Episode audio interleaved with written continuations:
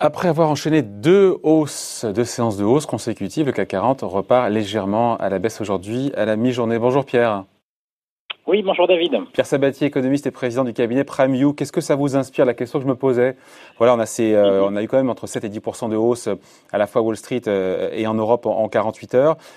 Ça mhm. rebaisse un petit peu aujourd'hui. On, se dit quoi? Il y a un changement de psychologie des investisseurs ou, euh, on est voilà, c'est de la volatilité, tout simplement?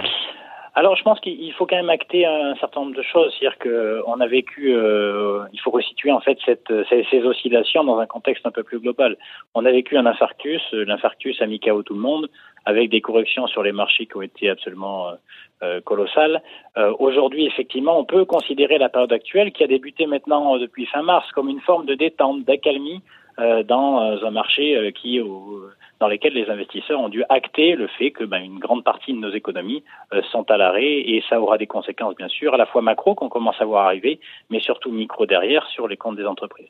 Voilà. Donc aujourd'hui en fait, en termes de psychologie, oui, bien sûr, on sent qu'il y a une forme de détente tout de même, d'accalmie. On n'est pas dans le temps d'avant qui aura duré euh, un gros mois, à savoir en fait euh, le fait que le sol se dérobe sous nos pieds et que en fait on, ne voit plus le fond. Donc là, on est dans ce qu'on appelle nous plutôt euh, un marché euh, qui va correspondre à une forme de, de wave market, c'est-à-dire un marché d'oscillation un peu large, durant lequel les investisseurs vont finalement euh, se saisir des niveaux qui restent bas par rapport en fait à ce qu'ils étaient en début d'année pour revenir sur les marchés, mais aussi prendre leurs bénéfices assez vite, hein, comme vous l'évoquiez jusque-là, euh, 7, 8, 10% par rapport en fait au point bas en 2-3 jours. Eh bien, les investisseurs, lorsqu'ils ont su en profiter, ben, en, réalité cèdent, cèdent assez vite leur pari.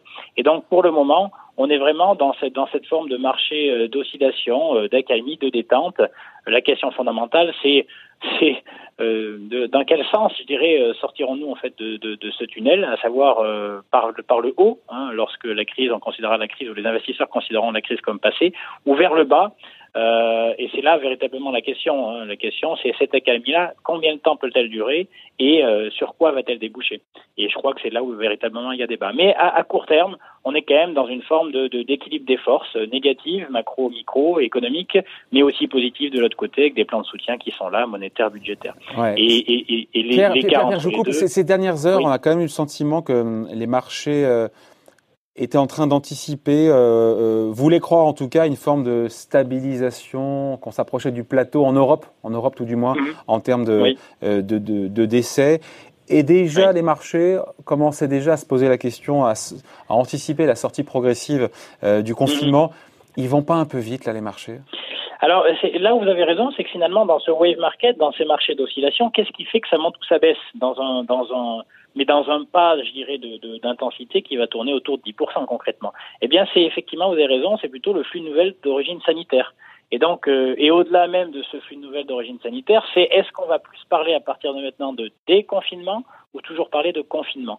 Et vous voyez, au gré finalement de, de, de ces nouvelles-là, pour le moment, bah, à chaque fois qu'on va qu'on a tendance en fait à parler des confinements, les marchés montent, et à chaque fois qu'on finalement les espoirs sont un peu douchés, les marchés en fait recorrigent.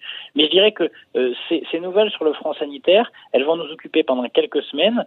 au fil euh, des bonnes nouvelles, ou c'est-à-dire euh, est-ce qu'on va parler plus de déconfinement que de confinement, les marchés monteront, et avec probablement en fait de manière régulière et d'une forme de déception par rapport à cela.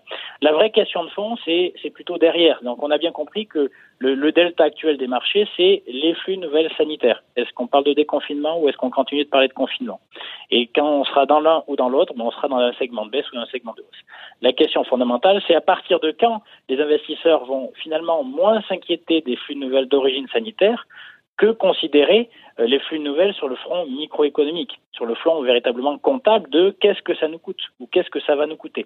On commence à voir les premières nouvelles macroéconomiques qui finalement sont bon an mal an à peu près en ligne avec ce que les investisseurs attendaient, mais ça c'est vrai pour mais on n'a pas encore eu véritablement d'impact microéconomique et c'est là véritablement où on peut s'interroger sur, sur la suite, à savoir une fois qu'on sera sorti de ce tunnel, euh, est-ce qu'on repart vers le haut ou est-ce qu'on repart vers le bas? Selon nous, en fait, on est plutôt dans une forme de détente, d'accalmie, dans un marché baissier qui n'a pas complètement intégré euh, le coût de la récession la plus grave depuis maintenant 80 ans. Ça, c'est intéressant. Ça. Euh, ce que le marché n'a pas encore intégré, c'est quoi pour vous? Mhm. C'est tout, simplement la, chute des profits associée à une récession qui est la plus importante depuis 80 ans. Mais vous avez raison, parce qu'au au final, la récession mondiale, elle sera quoi cette année? Au niveau mondial, 2%, c'est ça? Ah, ouf, c'est extrêmement compliqué au niveau mondial parce que vous intégrez des chiffres de pays émergents dans lesquels, dans, euh, j'irai dans la, la, fiabilité est limitée. On Alors, prenons sur la France. Imaginons qu'on fasse entre 5 et 10% de baisse du PIB sur la France. Quel est l'impact ah, sur les profits? Ah, C'est ah démultiplié, évidemment. 5 ou 10, 5 ou 10 points de PIB, c'est véritablement, sur l'ensemble de l'année, c'est une énorme récession, énorme récession. Donc pour le moment, on, on, se retournera plutôt autour de 5 points de PIB. Dans une récession dite classique, ça devrait coûter une chute des profits d'au moins 20% par rapport au point. eh ben, c'est la baisse du CAC 40, c'est QFD.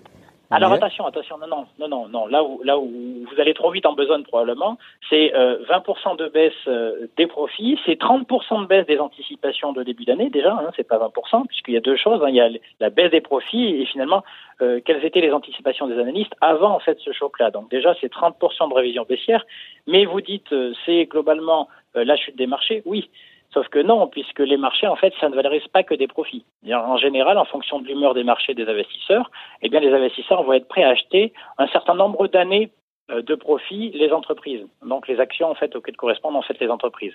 Or, avant, euh, dès le mois de janvier, avant ce cycle-là, le niveau de valorisation des marchés était très élevé.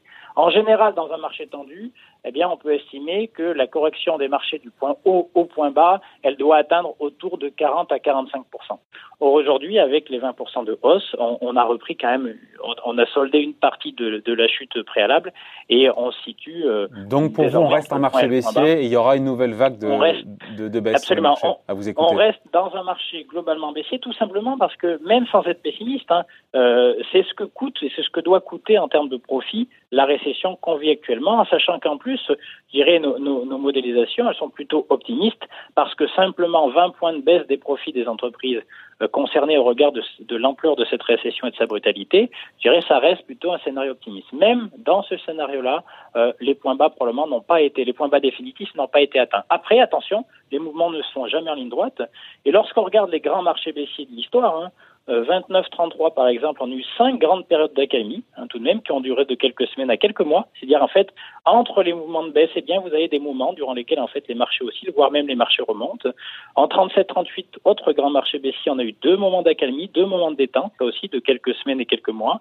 Euh, et dans des marchés baissiers plus proches, on en a eu trois dans le grand marché baissier de 2000 à 2003 et deux dans le grand marché baissier de 2007 et 2009. Vous voyez, donc il faut bien acter le fait qu'aujourd'hui, on est dans un temps où finalement c'est le, flux de nouvelles sanitaires qui vient, euh, permettre d'évoluer dans cette forme de tunnel. Tant qu'on a, les investisseurs n'ont pas complètement pris conscience finalement de l'impact assez délétère de la récession actuelle sur les chiffres des entreprises. sachant, plus, sachant que la sortie de crise est très très floue, qu'on ne sait pas trop quand on va déconfiner, comment, combien de temps ça va prendre, si l'épidémie repartira. Donc euh, voilà.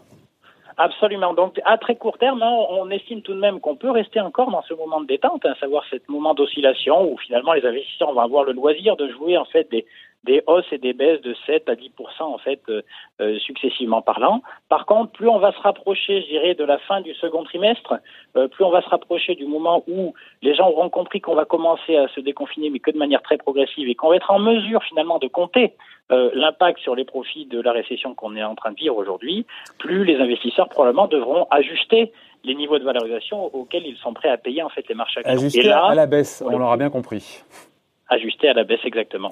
Merci beaucoup. Commentaire, point de vue signé Pierre Sabatier, économiste et président du cabinet PrimeView. Merci Pierre, bonne journée. Merci David, au revoir.